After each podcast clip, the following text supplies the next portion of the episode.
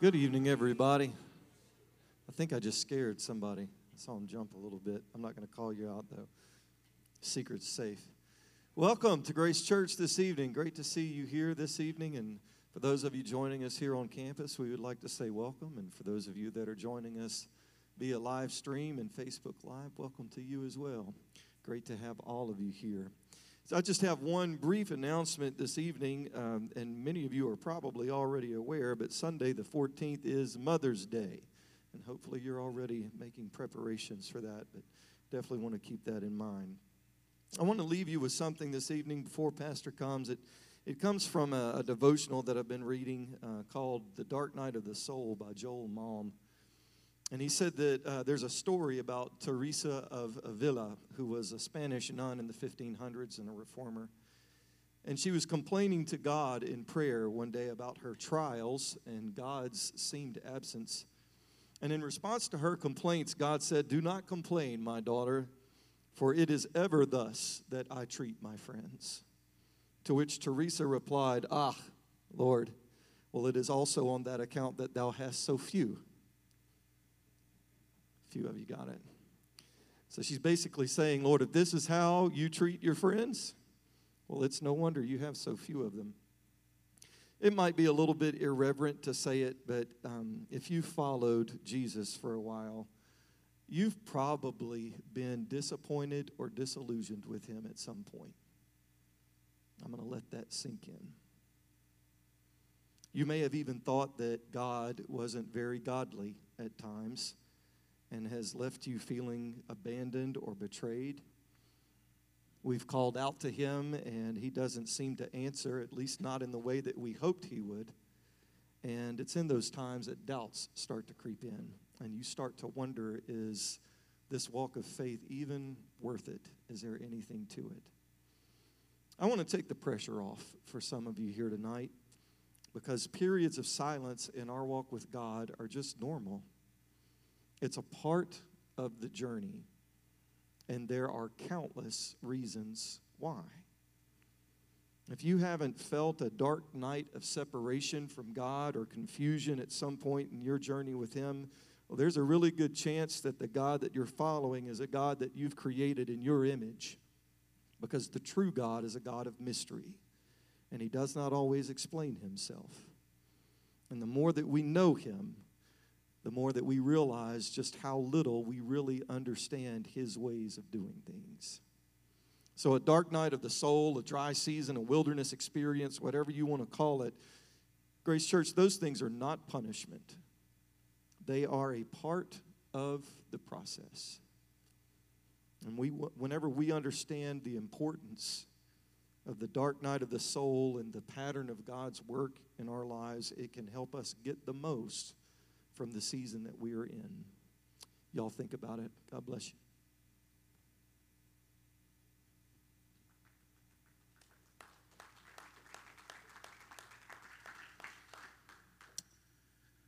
I remember hearing a, a very prolific preacher a number of years ago. Never forgotten it. Said he went two years in his life, two complete years, consecutive days, weeks, and months back to back, that he did not feel the presence of God one time. And cried and prayed and fasted and did everything he knew to do to, I don't know, regain favor, to try to figure out what he had done that God would not allow him to feel the presence of the Lord. Never could come up with nothing. And uh, after two years, that cycle, that season of his life broke. And um, he, in the presence of the Lord, was reunited, and he never had an answer. I think two of the most greatest attributes a person can have in your relationship with God, and I'm saying this in response to what Jason just presented, is first of all, there has to be a trust factor that just don't allow you to question. You just trust Him. And of course, Job is the biblical example of that. And I think a lot of people get trust and faith mixed up. They're not the same.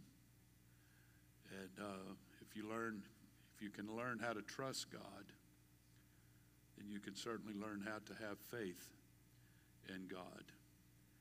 And um, this man would cling to at least one verse in the Bible where Jesus promised, I will never leave you and I will never forsake you. And he came to understand that even though he didn't feel the presence of God, God never lost track of him. That he was always in the hands of God and his steps were still being ordered of the Lord. And he learned that. I've heard people say through the years that you should never question God. I, I, don't really know a human that can't help it.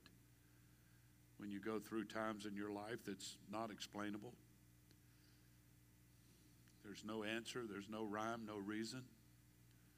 As I preached a couple of Sundays ago, it's when you just grab a hold of the hand of God the best way you can and just hang on until God begins to move and manifest himself in your life in one way or another. But the Bible did make this promise when you are tried, you will come forth as pure gold. And I believe it's imperative that we learn these lessons and not ever think that God has abandoned us and because of it I'm going to give up on God. That's that's silly. That's foolishness. That's childishness. It's immaturity. And when you're tried, of course, it brings spiritual maturity, uh, and you understand a little bit more through each trial. You learn a little bit more about how God works. And Jason was right, God is a mystery. And um, about the time I think I've got some part, some minuscule part of God, I mean a tiny, minuscule drop of water size part of God figured out, something happens and it just blows that theory away. And I just, you trust Him, you have faith, and uh, it works. Trust and faith has gotten a lot of people from here to that heavenly city. And I'm not sure you'll make it there without both of those components. It's great to see all of you here tonight. Thank you for being here. I believe I see Dallas Turpin back there. Uh, great to see you, sir. And uh, glad to have you here tonight. And uh, of course, welcome to Grace Church. You're always welcome at Grace Church. It's great to see you. All of our folks here tonight, thank you for being here. We appreciate you so very much uh, for coming out on Wednesday night. And we've been having a great time on Wednesday night. And uh, really thankful for that and uh, thankful for what God is doing. Uh, a couple of things I need to bring your attention before we go to our presentation here tonight. is uh, I was informed that if we have a, one of our sweet ladies or two that's willing to help us in the nursery uh, on Sunday mornings during the 11 o'clock service. I think we've had five, and they rotate around. It's worked out really good. And uh, but we need we need a person to step up. If you can do that, if you've been through membership and leadership, if you'll see Sister Landry, we would sure appreciate your help. It would mean about every four or five Sundays um, you'd be in the nursery, otherwise, you'd be here in the sanctuary. So we would certainly appreciate it. I had this conversation with Brother Dave, uh, a lunch appointment or two ago, and uh, we agreed that I wouldn't go public with this, but I've changed my mind. Imagine that. Don't happen too often, but sometimes it does. Um, I have just, for the past four or five months, have just felt really compelled to literally start a home Bible study on Sunday morning at 10 o'clock. Uh, you can call it a Sunday school class if you want, but it's just the old traditional home Bible study with the pastor. Uh, we start in Genesis and methodically go all the way through. I'm not sure it will be an every Sunday thing, it might be every other Sunday, what have you. If you've been through this with me before, I would appreciate you deferring and uh, let someone else go through it. I'm interested in maybe about five to ten people that can be consistent. If you if you come every three or four times, you're not going to get that much out of it. You're going to miss the point. You'll need to be consistent. But if you'd like to go through it, if you'd just let the church office know. Um, if I do it, I'm not sure when I'm going to start it. There's a lot of activity coming up uh, in the next month or two, but I would be interested in doing that. And uh, as some here, uh, I'm thinking right now specifically of the Tipplers. I think we went through 13, 14 months of home Bible study virtually once a week. There was times we canceled, of course, but uh, I can string it out for a long, long time as long as there's interest there. And uh, so if you'd like to go through it, I go through it very methodically. Um, we field as many questions, have as much discussion as we can. As a matter of fact, I terminated a home Bible study one time because I couldn't get the two people I was teaching to say anything. Y'all understand? Yep. You have any questions? Nope. You have any comments? Nope. We're good. Okay. I need to hear something back. You know, I mean, we don't take tests written test, so I don't have any other way to gauge. So I like for it to be interactive, and um, I like to have questions and comments and things along that line. We don't beat up other religions, we don't beat up people. Uh, we just talk about the Bible, and uh, there's a whole lot of subjects we'll cover. So if you're interested in it, let the church office know. Um, I hope Sister Landry's not able to be here tonight. Maybe she's watching live stream because this is the first she's heard of this coming up possibly. And uh, so now she's finding out if someone asks her about home Bible study on Sunday morning, she'll know what I'm talking about. If not, I will catch up with her later uh, to get her informed of that. So, uh, but let the church office know, and I'll be happy to take about five, ten people. We'll find a, a room around here somewhere on Sunday morning at 10 o'clock, pull out the chart, and we'll have a lot of fun. Have a lot of fun. One of my most favorite questions to ask in, in home Bible study is on the first day of creation, God created light. Y'all remember that? On the fourth, third day of creation, He created the sun. So uh, think about that. He created the light before He created the source of light as we know it. So, where did the light come from? So, we'll talk about things like that and many, many others, and it'll be a lot of fun. Again, great to see you. And um, I'll be a little more teachy tonight than preachy, but who knows? As we get into this, I can't always predict how it's going to turn out. I want to read tonight from Acts chapter 4, and I want to, I want to talk to you tonight about a, a subject that I think is very relevant uh, to our church at this time. Uh, we're in such a, uh, church is in such a great place. We're experiencing some growth. We're baptizing people, having people receive the Holy Ghost. And this is, I believe, going to be a very re- relevant, um, very relevant material to talk to you about. Acts chapter 4, verse 36. And Joses, or Joseph, who by the apostles was surnamed Barnabas, which is being interpreted the son of consolation, a Levite, he was of the uh, tribe of Levi, of the the tribe of the priesthood of Israel, and of the country of Cyprus. Let me read another version of that. Same verse. There was Joseph, one the one the apostles nicknamed Barnabas, which means son of encouragement. He was from the tribe of Levi and came from the island of Cyprus. I want to talk to you tonight for a little while about to my, my title is to be an encourager. This isn't as simple as this title may lead it to be. To be an encourager.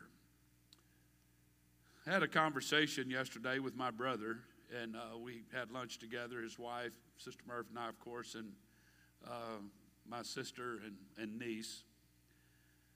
And somehow we uh, got off onto creation, knowing the ark. It was a long conversation, an excellent conversation. And um, my brother mentioned that the wives of Noah's sons were not named in the Bible. And we went on and talked about a few other people. I think the most um, famous person in the Bible with no name is Lot's wife. We just simply know her as Lot's wife. I made the statement to my brother that there were times in my life that I thought it had been really cool to live in biblical times where you would have been one of the characters in the Bible. But over a period of time, when I have realized what the Bible does with most of its characters, it leaves no secrets and no stone unturned. It was probably better that I was born when I was born. Uh, I'm okay, or if, at least if I was in the Bible, would you please leave my name out of it? But my, I mentioned that. We had that conversation. Of course, it was frivolous and humorous. But if you could be any character in the Bible, and more specifically in the book of Acts, the birth of the church, the apostolic era, etc., who would it be? Who would you want to be if you were one of the characters in the book of Acts? Would it be Peter, the Pentecost preacher? Would it be Dr. Luke, the prolific writer? What about Paul, the magnificent missionary? How about Apollos, the mighty man of scriptures? Would you settle for being a Timothy that was just simply a learner? I think we've all had dreams sporadically throughout our lives about being one of these people and how it would have felt to have been one of these people. There is an absolute champion in the book of Acts that stands out, and he has been so overlooked all of these years. And I want to put the, the spotlight on him tonight. His name was Joseph, but his nickname was Barnabas. He was an encourager. That was the one characteristic about this man that he was known by. Let me rephrase the question again about being a, one of the characters in the Bible. If you were in the Bible, what characteristic of yours would the Bible have written about? Barnabas is best remembered for only one thing he put courage into the hearts of others. Barnabas is best remembered for only one thing he put courage into the hearts of others. It was his con- constant, consistent attitude. It was his way of life. I would go as far as to say that was just his personality. We all know people, there's even people here at Grace Church that are known by their characteristics. May have one or two that might be an, an idiot. I mean, when you just think of them, that's I'm teasing. Uh, y'all all know me. But we have some sweet people in this church. We have sweet people in this church. We have prayer warriors in this church. We have patient people. And there's people of all kinds of characteristics. Are y'all following me so far here tonight? Is there anybody here that you can think of just off the top of your head that is an encourager? That their strongest attribute, when you think of them, you say to yourself, if I need encouragement, that's the person I'm going to call. The reason this is so relevant, as Jason alluded to, if you will, when he opened the service tonight, all of us go through times and situations where we question God Himself and need encouragement. Is there somebody here that you would default to if you needed encouragement? In my opinion, Barnabas has, has become one of the most influential men in the New Testament, yet you very rarely hear that much about him. He didn't write any of the books of the New Testament himself. Some believe he possibly may have written the book of Hebrews. But I will tell you this he is indirectly responsible for most of the New Testament being written. Without Barnabas, it is doubtful that we would have any of Paul's letters. He really encouraged Paul. It's possible we wouldn't have any, we wouldn't have Luke's gospel, we wouldn't have the book of Acts, and we certainly wouldn't have the gospel of Mark if it was not for Barnabas and his gifting, his ability to encourage people. How did he accomplish this? The this is why I do not want you to take my title tonight as being oversimplified. How did Barnabas accomplish this? How was he this man that drove the men you hear about all the time out of the book of Acts?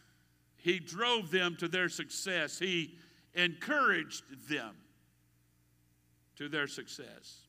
How did he accomplish this? The answer is short, but it is certainly not simple. He encouraged them. I want you to understand, Sister Murphy and I, of course, and I think you would expect this to be true.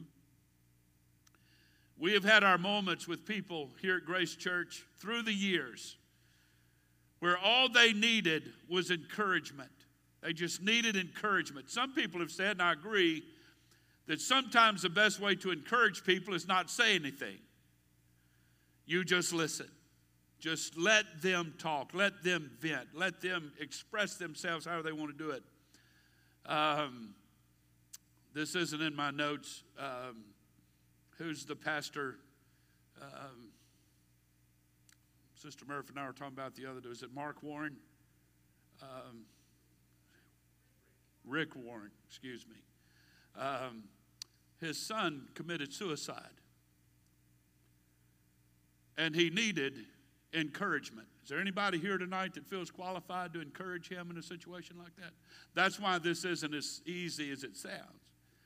And he, years later, came up with a ministry that he just simply called presence ministry, just being present. He said he realized that people came to his home to encourage him, but did not know what to say and he said he felt like the Lord nudged him and said, I didn't send them to say anything. I just wanted you to know they were there, they were present. When you couldn't see the embodiment of me, I manifested myself through them. Powerful statement.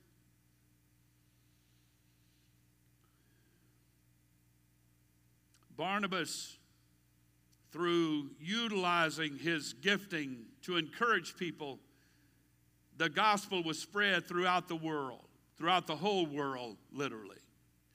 He assisted others in their personal, ministerial, and spiritual growth. He invested in the lives of others to edify them or build them up and expected little to nothing in return. Didn't expect any return. That's just who he was. The end result of his efforts was always the same the church was strengthened and the kingdom of God was expanded.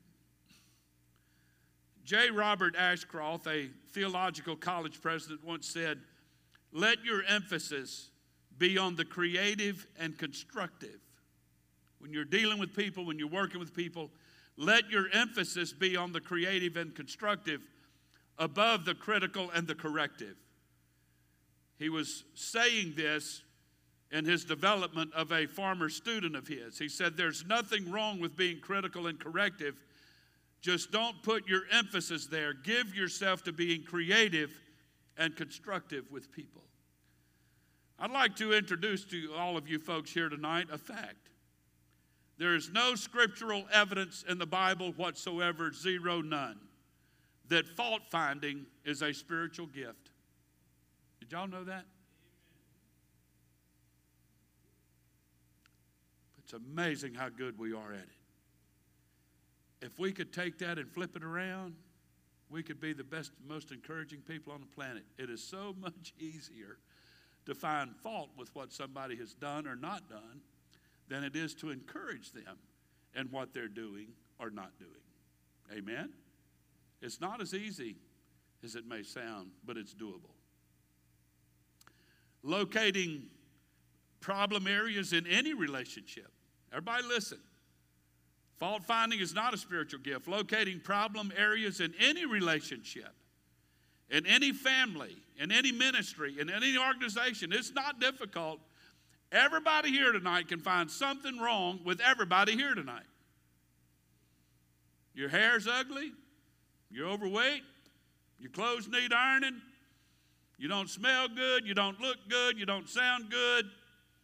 We can find fault, but can you find something positive? Something creative, something constructive. This is encouraging people. Sometimes we have to set our personality aside to be an encouragement.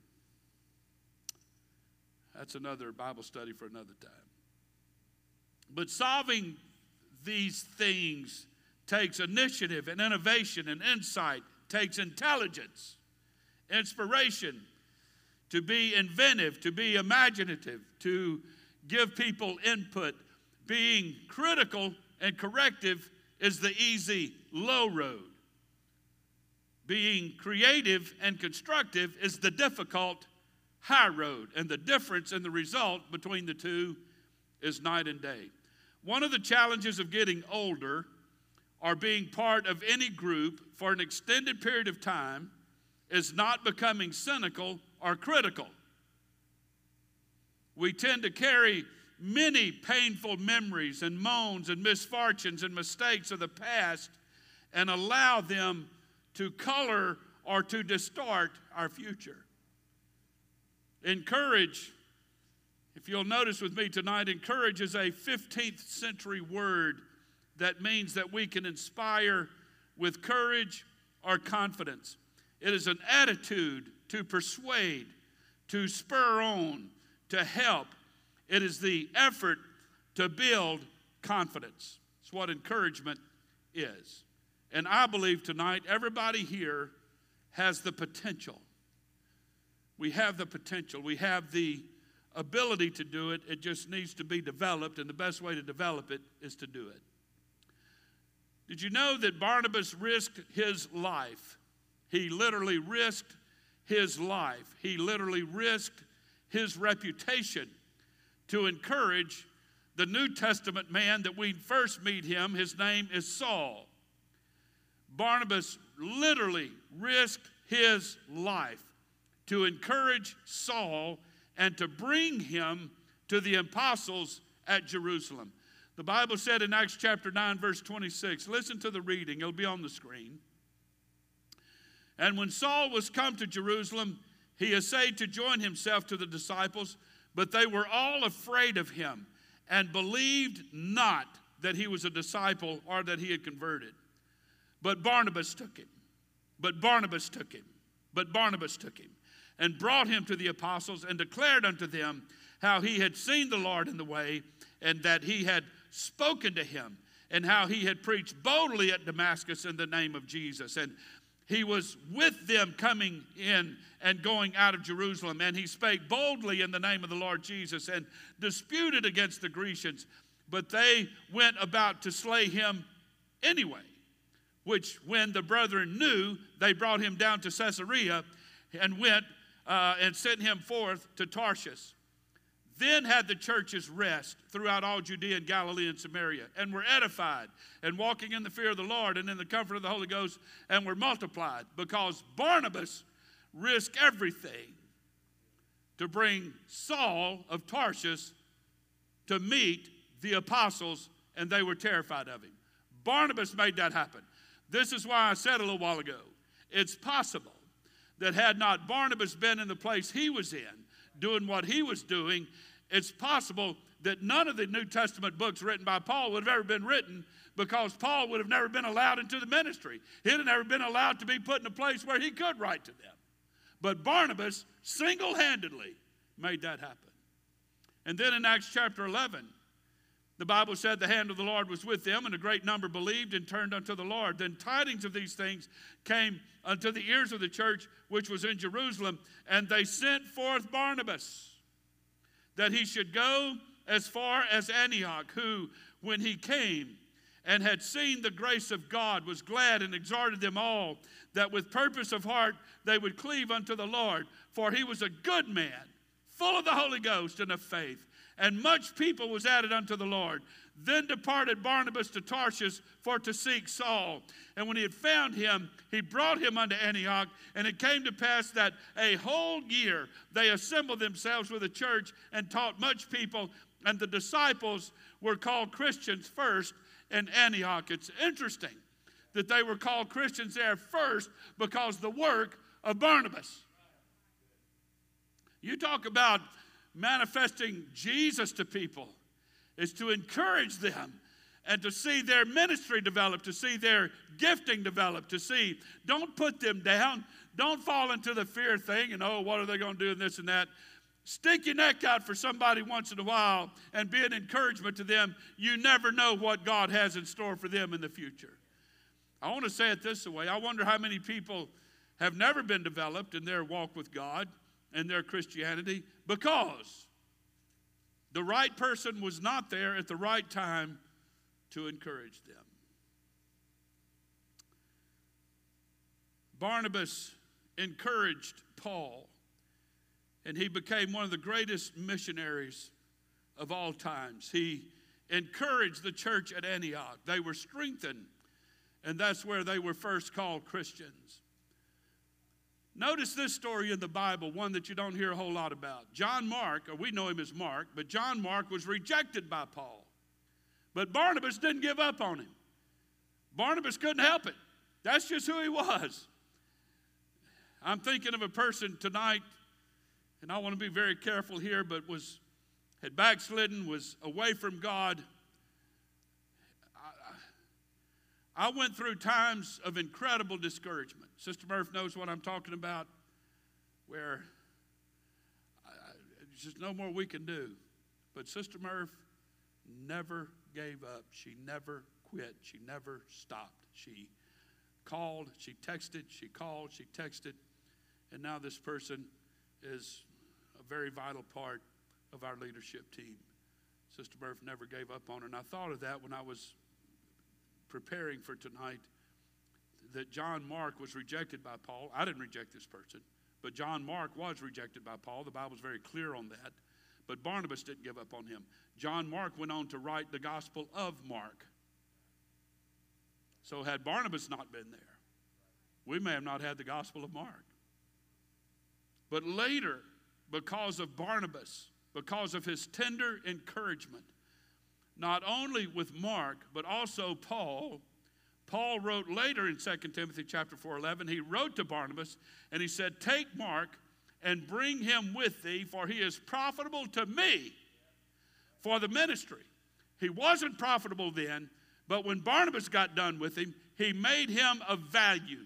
He gave him purpose. He made something out of Mark to the point where Paul said, When you come, bring Mark because he's valuable to me now. You did a great job, Barnabas. I give you a lot of applause. You worked with Mark, you did what needed to be done. The point is, as great as Paul was, as mighty as Paul was, Paul couldn't do that. Paul couldn't do it. Paul rejected him. I don't want the dude around me. Get him out of here. He's a waste of time.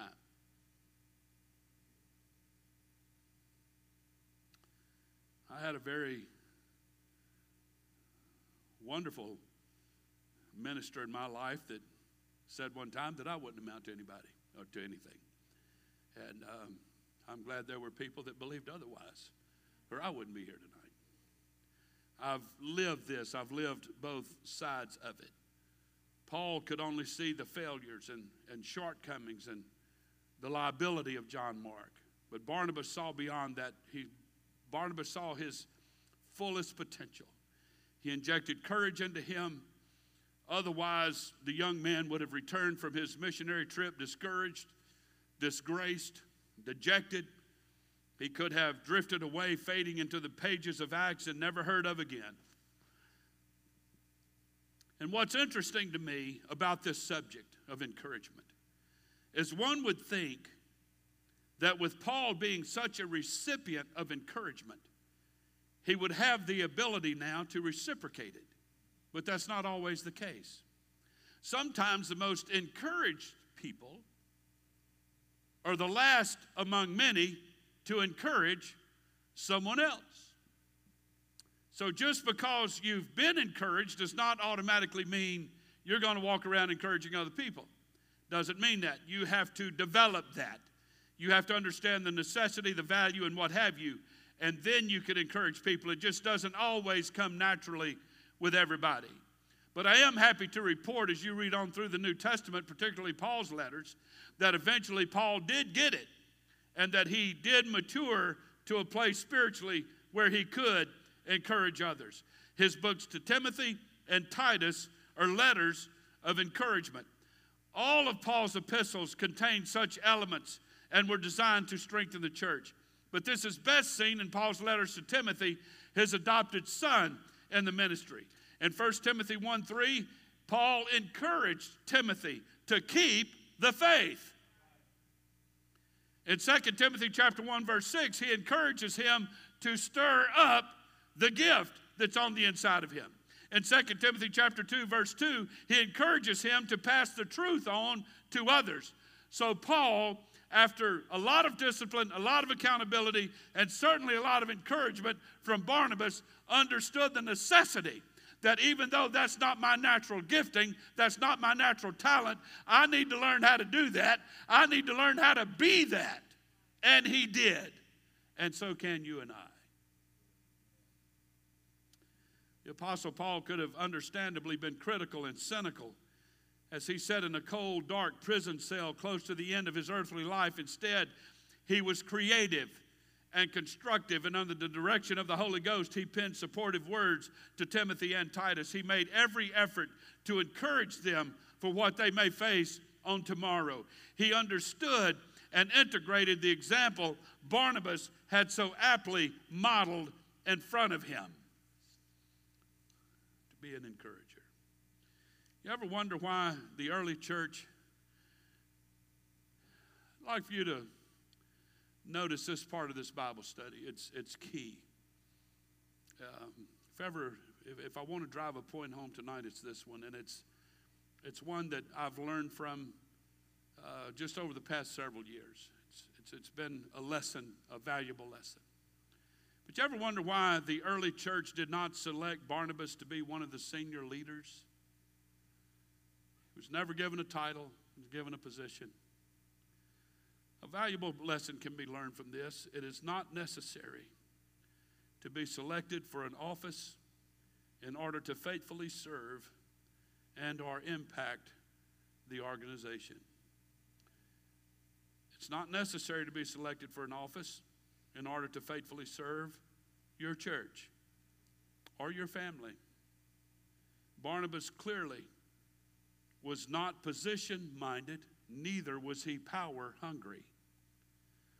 Most are prone to defend their territory or what they consider their acquired ministry or earned place in the kingdom of God, but not so with Barnabas. Amazingly, as Paul's popularity in ministry grows, the ministry and reference to Barnabas begins to shift and to fade. Watch this. We see things, when you start reading the book of Acts, we see things starting out as Barnabas and Saul in that order Barnabas and Saul, which later became Paul. You read that in Acts 11, Acts 12, and Acts 13. But then when you get to the end of Acts 13 and then Acts 14 and 15, it shifts and the names reverse order. Now it's Paul and Barnabas. And finally, when you get read on through the book of Acts, Barnabas fades altogether and Paul takes center stage. The real test of leadership is how a leader responds once he is no longer in the spotlight. And many have turned this into chief disappointment, discouragement, and despair. According to Bob Sanders, he said the acid test of an encourager is the ability to let someone else take the lead and get the credit. To recognize potential in a colleague and encourage him or her to move ahead without becoming jealous or resentful. That's Barnabas. Barnabas knew how to call forth the best in others through encouragement. One of the significant ways that Barnabas encouraged others was through his words.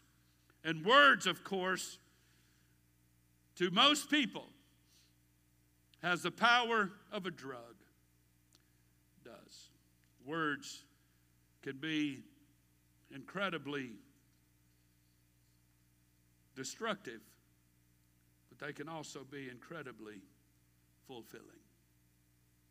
Glenn Pease said, Words are powerful tools of influence. All of us can speak words, and so all of us have the power to encourage or discourage others. So let me share with you five things quickly. I'm bringing this to a close. To be an encourager. Number one, to speak a word. Wise Solomon spoke words that are fitly spoken in Proverbs 25 11. There's power in words, there's power in the right words, especially at the right time. Paul said in 1 Thessalonians 4 So encourage one another with these words or comfort one another. He said in 1 Thessalonians 5 So encourage each other and build each other up, just as you are already doing. Barnabas taught him how to do this. He said, We sent Timothy to visit you. He is our brother and God's co worker in proclaiming the good news of Christ. We sent him to strengthen you, to encourage you in your faith, and to keep you from being shaken by the troubles you were going through. But you knew, but you know that we are destined for such troubles. Speaking a word of encouragement to people can change their life, can change their future. Words are that powerful. So you speak a word. Second thing you do is share a word. When, when was the last time you shared the word of God with a friend going through a hard time? Do you know enough of the word of God to be able to do that? God's word will certainly lift a person's spirit and increase his faith, according to Romans 10 17. Isn't it great when you read in the Bible, Hebrews chapter 10, and the word of the Lord came saying, And let us not neglect our meeting together as some people do, but encourage one another, especially as you see the day approaching. You share a word. Number three, you write a word. A young struggling friend met an, el- an elderly lady. He wrote, A woman told me she had something to show as she handed me a book. It's God's promises for me. I have something very similar sitting on the table next to my chair at home. She told me to read the first thing I came to. I opened the book to this. But let patience have her perfect work, that you may be perfect and entire, wanting or lacking nothing, according to James 1 4. He said, She will never know how I felt at that very moment, but this verse is so true in my life right now. Just write a word. Write a word. Take time to send a note to someone to encourage them. It doesn't have to be long. Peter wrote in his epistle, I have written and sent this short letter to you with the help of Silas, whom I commend to you as a faithful brother. My purpose in writing is to encourage you and to assure you that what you are experiencing is truly part of God's grace for you. Stand firm, he said, in his grace. And finally, pray a word. Prayer unites your words with the forces of heaven. I do it, I do it. It's very rare that I pray without incorporating a verse in the Bible in it.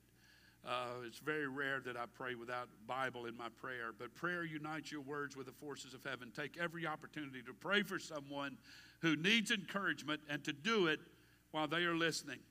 I have enjoyed through the years praying with people and tried my best, sensing what they are going through or experiencing or whatever, to quote to them a scripture in their ear while I'm praying with them. And their countenance changes vast majority of the time, their countenance brings tears, it brings a smile, it changes their countenance in one way or the other. The Bible is that powerful, it's that strong, it's that sure, it's, it's that hope, it's that promise. So here's your assignment tonight. Think of a time that someone spoke a word, wrote a word, shared a word, or prayed a word with you. When you think of it, How did it impact your life? And then turn around and be willing to share not that experience, but share that newfound ability with someone else who's going through a tough time. I shared with somebody just recently. Um, I've said it two or three times. I don't like to expound on it too much. It's, it's negative, and, but it's true that last year for Sister Murphy and I were probably the most difficult year we've had in ministry. And uh, it's a long story, and we both have concluded that nobody really understands. It's okay. We were encouraged throughout the year various ways through various people. But you may remember the second Sunday of this year, invited Brother A.J. Holloway to come preach for us. What's interesting about this story to me is I scheduled him to come preach for us the week after he was here the year before. So I had not had any communication with him for a year. None. We didn't text, we didn't call, nothing. I didn't read any of his vlogs, blogs, ogs, mogs, all that stuff. I like to make up words to illustrate the point if you haven't noticed. I, didn't, I had no communication association with him. He walked into my office, Brother Dave was sitting there uh, the second Sunday of, of January. He was in the office three or four minutes, exchanged pleasantries, and he said, I had a vision of you on the way to church this morning. I was crossing the Mississippi River Bridge, and he began to explain my mostly my temperament my attitude, my spirit, and what have you from last year. And he said, God told me to tell you that you were tried last year by God when you were at your lowest. When you were as low as you could go, God decided to try you. And he said, You passed. He didn't know, he had no idea. Now, had we been talking all throughout the year and he said that, it wouldn't have carried nearly any weight with me whatsoever. But I knew he didn't know. He didn't, we don't have friends in common that I know of. And I didn't share a lot of this with a lot of people. So no one knew. But nobody will ever know. Nobody will ever know. I have not been the same since that Sunday. And I came to conclude, and this is going to sound selfish, but I came to conclude that Sunday that he didn't come to preach to Grace Church. God sent him that Sunday to share that with me. And all of the preaching you've heard this year from Pastor, all the teaching, as a result of the encouragement I got from him that Sunday. It was life changing. I have not been the same since. So I opened this presentation tonight essentially with sharing with you about the preacher that had not felt the presence of God for two years.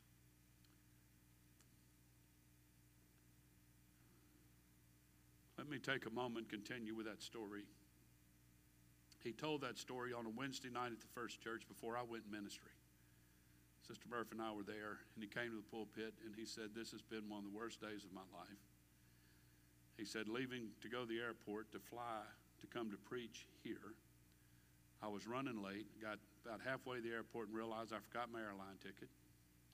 Had to turn around and go home. Now I'm later, getting to the airport, afraid I'm going to miss my flight. I tried to kiss my wife goodbye and I missed her mouth. That was an interesting picture to formulate in your head. Bye, honey. Oh, sorry, missed your mouth, whatever.